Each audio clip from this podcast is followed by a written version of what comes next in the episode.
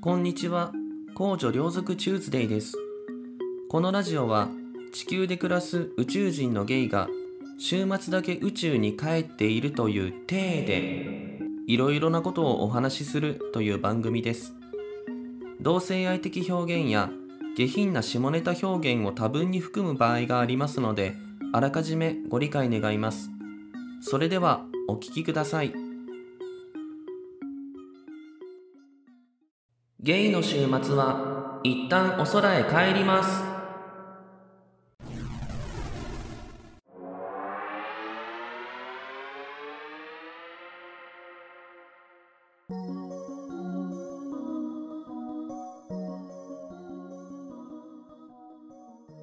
はい、皆様こんにちは。高女両族チューズデイです。本日は第13回目の配信となります。今日も、えーお空からお送りしております。あ木製の、うん模様がとっても綺麗ですね。マーブル模様が綺麗で、今、木製の周りを一回りしているところです。ぐるっと。はい。今日もお空からお送りしたいと思います。今日はですね、えーっと、また、あれですよ。お便りをいただきました、地球から。お読みしますね。少々お待ちください。えーっと、端末を立ち上げます。はい。えーお名前、えーまどろみのハウルさん。え女性の方です。あの、前にもいただきましたね。はい。ありがとうございます。またいただいて。読みますね。えー、公女両族チューズデイさんへ。以前、宇宙語を間違えてしまったまどろみのハウルです。本当にすみませんでした。また温かいお話もありがとうございました。いや、全然ね、本当にすみませんでしたなんて謝る必要ないんですよ。あの、宇宙語っていうか、あれでしょ？ディープサブマージ？ディープサブマージをディークサブマージって書いちゃったみたいなね。あの、そもそもだってあれ別に、あの、セーラームーンの、セーラー、何？セーラーネプチューンかな？セーラーネプチューンっていうお姉さんが敵になんか地球儀みたいな青い玉をこうぶん投げるっていう、そういう技があるんですけど、そのね、技をやってる時の、あの、技の名前なんで、あの、全然別に大丈夫ですよ。間違えても。はい。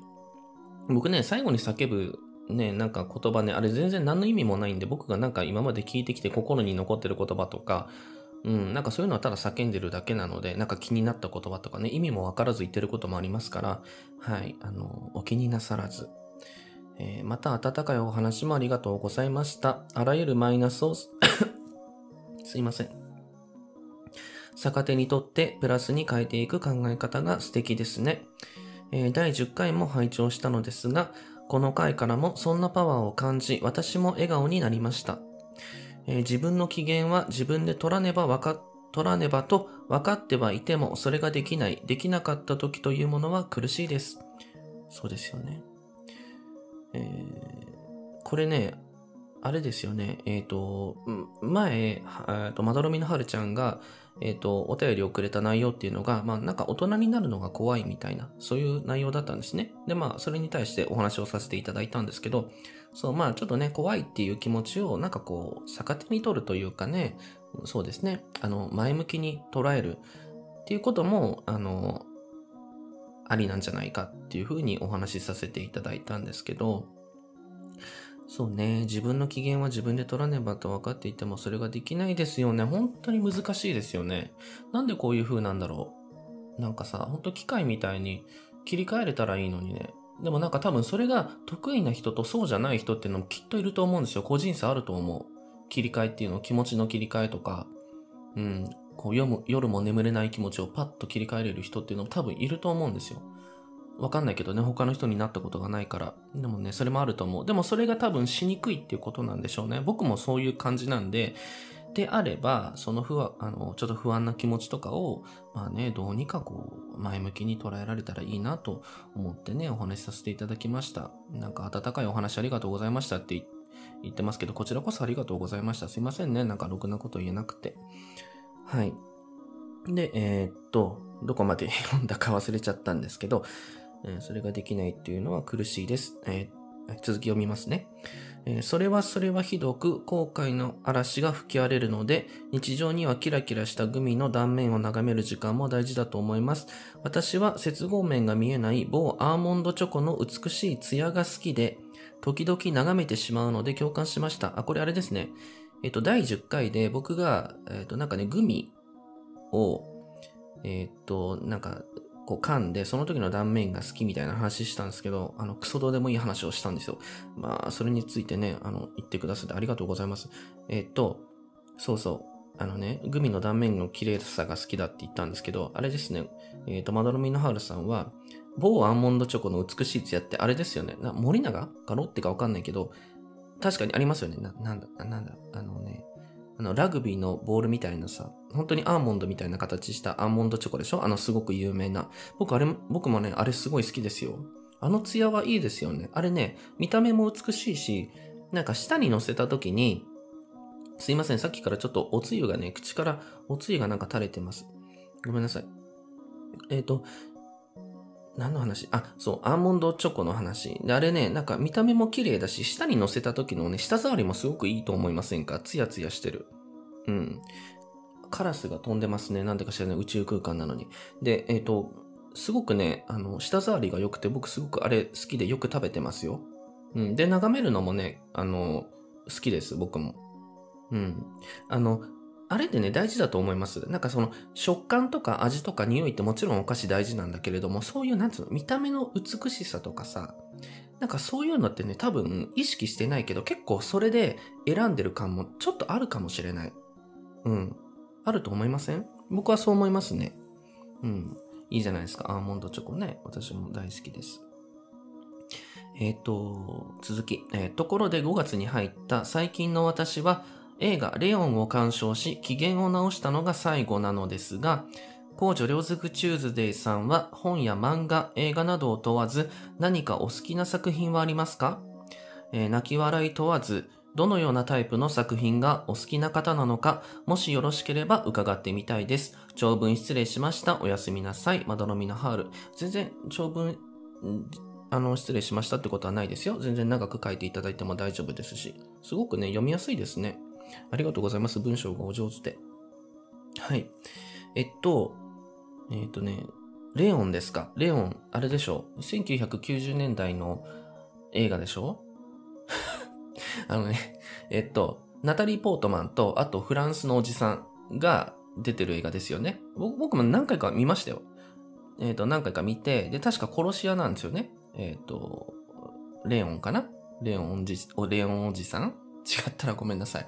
えーで、おじさんが殺し屋で、で、そのおじさんと一緒になんかその少女なんか身寄りのない少女だったような気がするんですけど、と一緒にこう生活をして、行くっていう話ですよね。いや、すごくいい映画だったと思います。ちょっとね、本当に覚えてないの申し訳ないんですけど、そうですか。いいですね。うん。ちょっと後でまた見てみますね、ちゃんと。ごめんなさい、あの、思い出せなくて、どんな映画だったのか。でも、すごく有名ですよね。うん。で、えっ、と、コージョ・レオズク・チューズデイさんは、えー本や漫画で映画など好きな作品ってことだったんですけど、あのー本当にね、僕良くないなって思うのが、僕、なんか上積みなんですよね、好きなものの。上積みしか見てないところがあって、あのね、例えば映画で言うと、僕第1回目の時にね、犬神が好きとか恋の罪が好きみたいなこと言ってて、その女性同士の応酬みたいなのが好きみたいなこと言ってたんですけど、まさしくそうなんですけど、そういうね、そこしか見てないところとかあるんですよ。まあその別に女性同士の応酬だけじゃなくて、いろんな要素についてそうなんですけど、なんか映画とかもね、漫画とかもそうだけど、なんかね、その好きな部分しかなんか覚えてないとかね、よくあるんですよ。そう。だって、うん、なんだっけ、ほら、極道の妻たちとか、吉原炎上とかも、この女のね、あの、ちょっと、そういう激しいシーンあるじゃないですか。でも、そこしか覚えてなかったりするんですよね。本当に。良くないなと思って。で、それを考えて、でもそれはやっぱり、あの、その作品が愛してるとは言えないから、じゃあ本当にね、本当に本当に考えて自分が心に残ったうん、心に響いた作品って何なんだろうかって考えた時に出てきたのが、天空の城ラピュタなんですよ。なんか、ごめんなさいね。普通で。いや、多分、多分ってかこれ、あの、小さい頃に見たから、小さい頃に見たものってすごい影響を受けやすくないですか？心に響きやすいっていうか、天空の城ラピュタ、天空の城ラピュタ時って何？天空の城ラピュタを見た時って、なんか寝て、その後、見た後に、多分テレビでやってたんでしょうね。金曜ロードショーかなんかで。で、見、え見て、寝て、起きても、ずっとその、あの、世界観を引きずってたんですね。ふわふわして学校に行くまで。うん。だから、ああいう感じってなんかもう今ないなと思って、それで今パッと思いついたんですよ。天空の城ラピュタね。普通ですよね。ごめんなさいね。うん。いや、あのね、なんか、変なね、脅迫観念みたいなのがあるんですよ。なんか面白いこと言わなきゃいけないんじゃないかなと思って。そう、あのー、ほら、あの、まどろみのハウルさんもね、わかんないですよ。そんなことないと思うんですけれども、この質問を僕にした時に、ちょっと僕がなんか癖のあるなんか面白いこと言ってくれるんじゃないかっっていう期待があったんじゃないかなって思うんですよね。公女両族中禅さん、あなた一癖も二癖もある、なんかそういう作品紹介してくれるんでしょうね。私のことをがっかりさせないでちょうだいね。みたいな。そういうスタンスで、ちょっと構えてらっしゃるんじゃないかなって思っちゃったんですけど、まあ、確実に多分それ被害妄想だと思ってるんで、まあ、いいんですけど、でもやっぱりそういう風に思っちゃうわけ。だからなんか面白いこと言わなきゃいけないかなとか、なんか癖のあることを言いたいなって思ったんですよ。言いたいですよ、私も。例えば自分の、うん、人生に映画を与えた一本。それはもう、梶芽子の助手サソリですとか、言いたいですよ。助手サソリってね。でも、違いますもん。いや、好きなんですけど、なんか、あの、覚えてないんですよ。あの、好きなシーンしかね。レオンが好きってことだったんですけど、好きっていうか見たってことなんですけど、ほら、ナタリー・ポートマン出てるじゃないですか。で、ナタリー・ポートマンが大人になってからあれに出たでしょ？あの、何？ブラックスワン。ブラックスワンに出たじゃないですか。で、あの、なんか、バレリーナのお話ですよね。で、うんと、あれもね、すごい、すごい映画だなと思って好きだったんですけど、あんま覚えてないっていうか、あの、なんかナタリー・ポートマンが、こう、あの、ライバルの役の中で、こう、ライバルのね、バーンとこう、はった押しながら、あの、It's my turn! It's my turn! って言って、で、その後に、なんか舞台でね、なんかこう、くるくる回ってさ、あの、なんか、あの、カラス天狗みたいになっていく、あの、で、くるくる回ってるって、あのシーンしかね、覚えてないんですよ。そうなの。でもそれじゃあ、その作品を愛してるって言えないでしょ？うん。だから、それで言うと、あの、何？天空の城ラピュタとかになっちゃうんですよ いや、いっぱい好きな映画あるはずなんですけど、なんかもうどうにもね、私上積みなんですね。なんかその好きな映画の、じゃあ全部覚えてるかって言ったら、ほとんど覚えてないですよ。頭が悪いからなのかな？わかんないけど。そんな感じですわ。うん。あ、なんか、あ、でもあれ思い出した。なんかね、2LDK っていうなんか映画面白かったですよ。な、なんだっけ？小池栄子さんと、野波、真帆さんだったかな？違ったらごめんなさい、名前。が、なんか、すごいボッコボコに殴り合うっていうね あの、映画があったんですけど、あれ面白かったです。なんかもし興味あったら見てみてください。うん。あれなんかね、ストーリーとかあんま、なんか、なんかあったような、なかったようなよくわかんないんですけど、あれはなぜか結構強烈に覚えてますね。えっ、ー、と、で、映画はそうだったでしょ？結局、あれか、天空の城ラピュタだったでしょ？ラピュタってなんかすごく綺麗だからさ、絵とか音楽も綺麗だし、ね、あの世界観がっていうので。うん、であと、うんと本や漫画とも書いてあるんですけど、本だとなんだろう。本も一緒なんですよね。本も漫画も一緒。なんか本当に上積みって感じですね、私。うん、まあでも、でもまあいいや。うんとね、お好きなタイプの作品が知りたいって書いてあるから、まあ、傾向っていうか、うん、みたいなので言うと、例えばね、読んでる、まあ僕小説は時々読むんですよ。そんなにたくさんは読んでないですけど。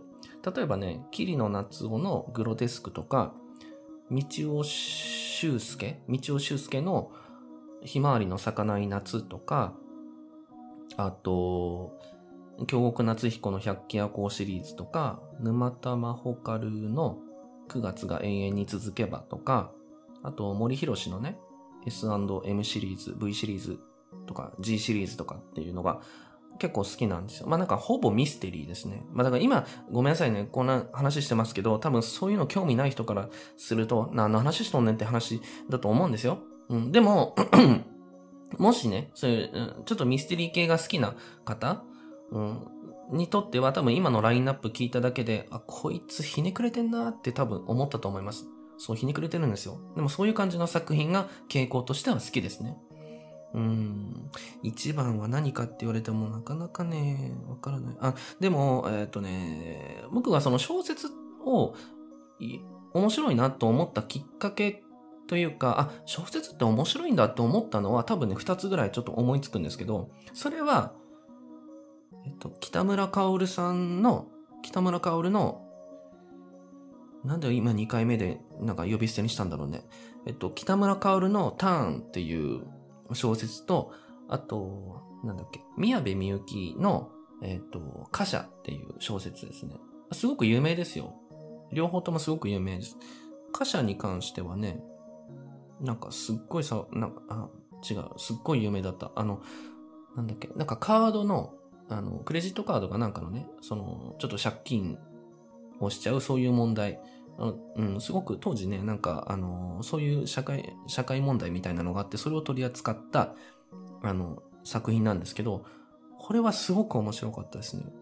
うん、だから、その後もなんか、あ、もうちょっとちょっと小説って面白いなと思って読もうと思ったきっかけになった作品でもあるから、これは確かに、うん、覚えてますね。うん。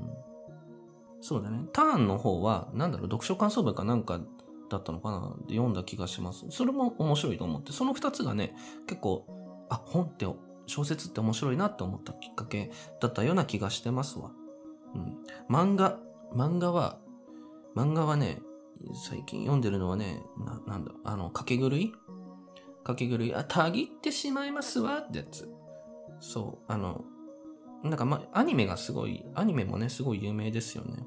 掛け狂いと、うーん、あと、何読んでた？イノさんとか、あと、うーん、あと伊藤淳二さんっていうホラー漫画家の方の、あの、傑作集みたいなのを最近読みました。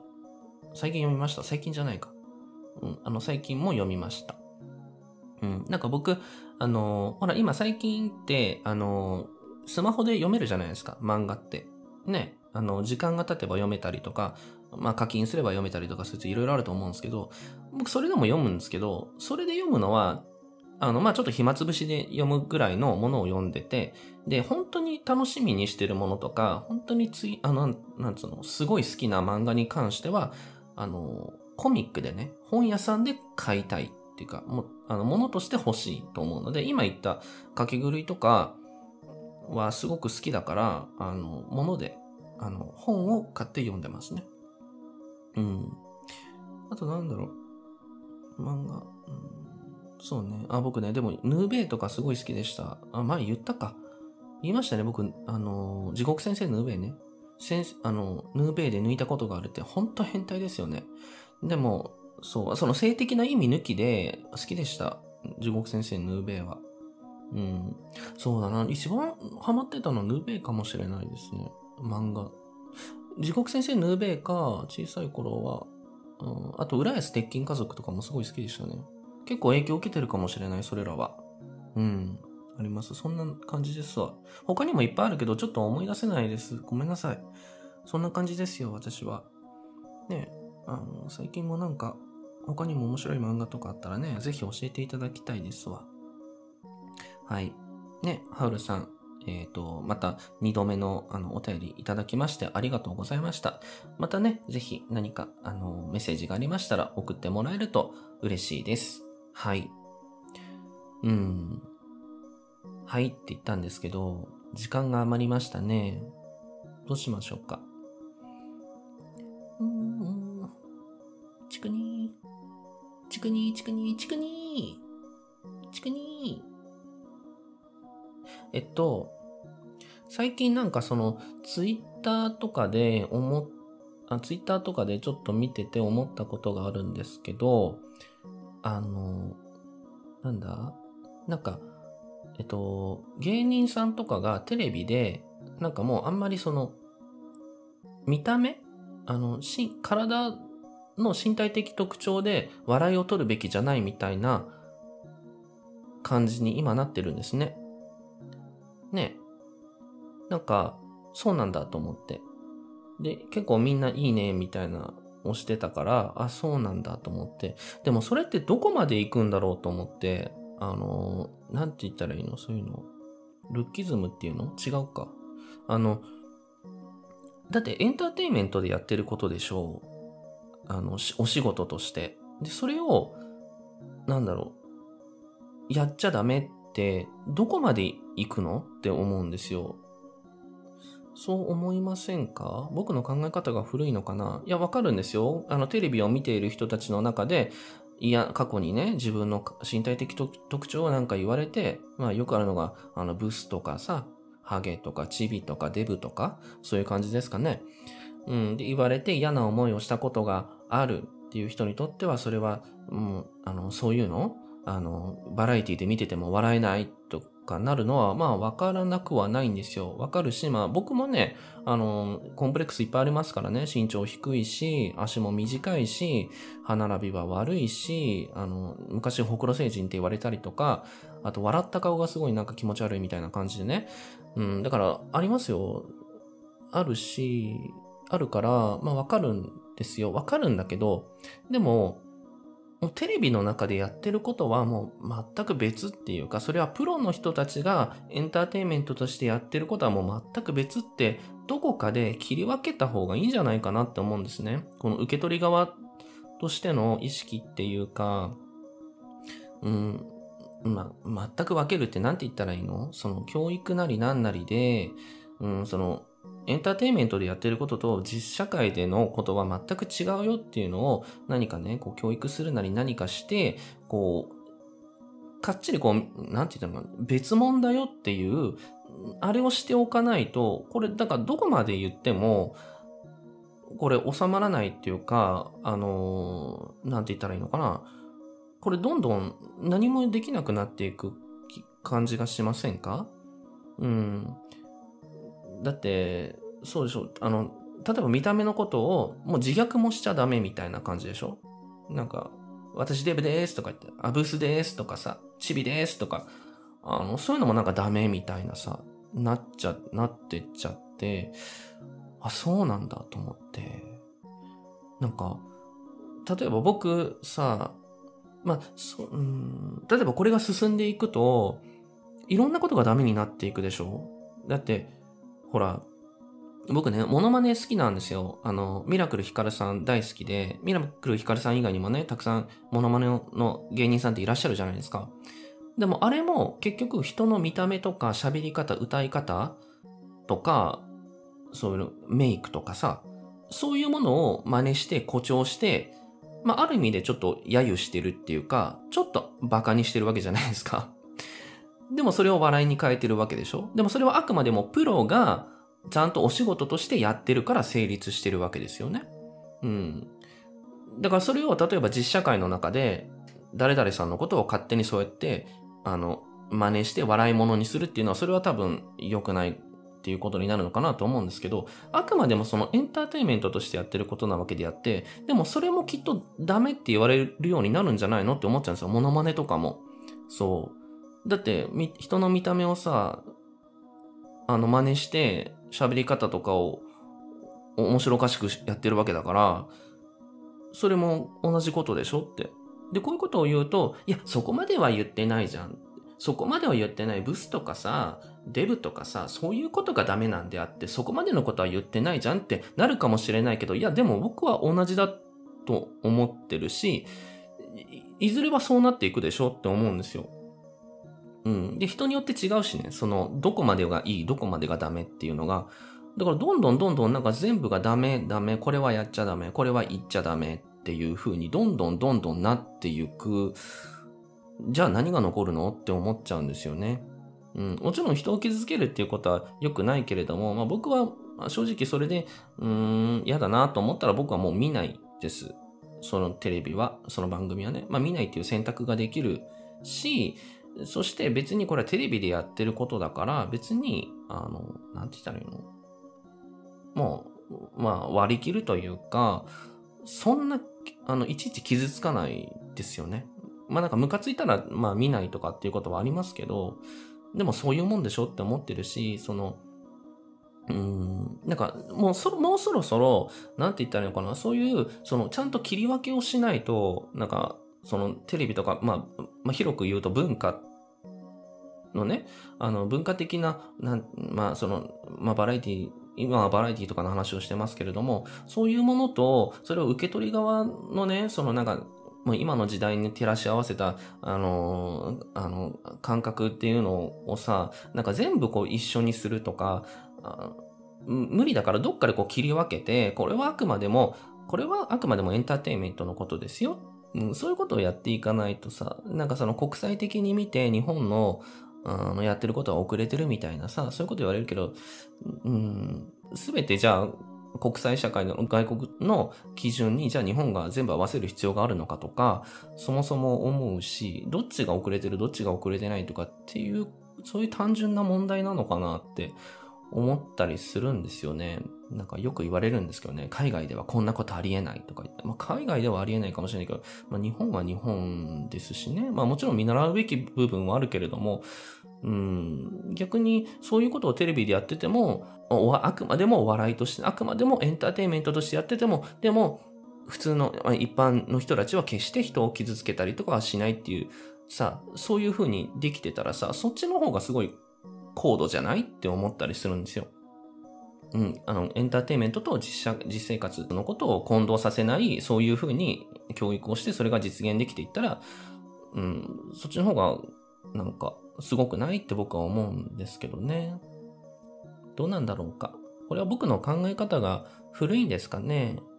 よくわかんないんだけども。うん。うん。だから、何かこの人の心を動かしたりとか、うん、感動を与えたりとか、笑ったりとか、そういうことをするときって、やっぱり感情を動かすわけだから、ある人にとっては、いい、面白いと思うことでも、ある人にとっては嫌な気持ちになる、悲しい気持ちになるとか、その、そういうことって普通にあると思うんですよ。うん、だって感情に訴えかけるものを作品を作ろうと思ったら、それは必ず誰かにとってはプラスで誰かにとってはマイナスそういうものじゃないと人の心に響かないでしょうって思うんですよね。みんながみんな100%面白いものって何？って思うんですよ。みんながみんな傷つかない。みんながみんな面白い。うん、そんなもの存在するのかな？って思うんですよね。ね。なんか、いや、わかるんですよ。もちろん、あの、言っちゃいけないこと、時代によってね、変わってくるから、あの、ねでもなんかちょっとセンシティブになりすぎるっていうのもどうなのかなと思って、本当になんか何にもできな、何にも残らなくなるんじゃないかなって、ちょっと思ってしまいました。えー、さて、えー、今までお話ししてきましたが、皆さんはどうお考えでしょうか？えコメント欄にどんどん意見をお寄せください。また、フィーフィーチャンネルのチャンネル登録よろしくお願いいたします。すいません、最後にね、あの、フィーフィーチャンネルのモノマネしました。ちょっと真面目な話をするとね、こういうことをしていかないとって思うんですね。私ね、フィーフィーチャンネルがね、ちょっと好きでは、フィーフィーってあれですよ。あの、あの、タレントのフィーフィーさんですよ。あの、エジプトからいらっしゃった。あの方のね、ちょっと YouTube チャンネルをね、最近結構よく見てるんですよ。そう、あ、でも今僕が話した内容はフィーフィさんの、あの、考え方とか全く関係ないあれなので、あれなんですけど、ね、あの、フィーフィチャンネル面白いので、あの、ぜひ見てみてください。あ、結構ね、結構ね、あの、こう、なんつうの、ズバズバ、はっきり言ってて、あ、すごい、フィーフィーさん大丈夫かな？なんかこう、タレント業に支障ないかな？って、ちょっと、あの、心配してしまうぐらいなんですけども、それがまあ、なんか面白くてね。まあ僕別にそのフィーフィーさんの言ってること、フィーフィーさんが言ってるのは大体その、あの、日本を取り巻く国際情勢のことについてこう、いろいろおっしゃってるんですけれども、まあ中国とか韓国とかね。あと、うん、まあ、アメリカとかとの、あの、いろんなことを言ってるんですが、結構お勉強になって、まあ、あの、僕は見てて、えっ、ー、と、あ、そうだなって思うこともあれば、あ、ちょっと僕とは考え方が違うのかなっていうふうに思う部分もありつつ、でもなんか全体的にはすごく面白いですしね。うん、なんかね、結構ね、こうなんか、メモ大量にメモしたなんか、わかんないけど、キャンパスノートみたいに書いたもんね、こう、こう手元に置いてね、なんか、ハキハキとおしゃべりされててね、すごいなと思って、よっぽど世の中に言いたいことがあるんだなって思いますよ。うん、すごいわと思って。なんかサムネイルもね、なんか結構ね、こう、黒地のバッグにこう赤とか黄色とかで、なんか、やばいみたいな。某何々の国、経済は、もう、あの、どん底みたいな、大嘘だらけみたいな、すごいね、あの、あの、結構ね、あの、過激なんですよ。なんかの週刊誌みたいなね、あの、あの、いい感じですよ。面白いので、ぜひ見てみてください。何の話ですか？最後になんでフィーフィーチャンネルの宣伝をしてるんでしょうか？私は。はい。ちょっとね、喋りすぎましたわ。30分以上喋ってます。はい。まあ、今日はこんなところでいいですかね？はい。それでは、皆様、えー、また次回、お空でお会いしましょう。幽霊縛りアプリケ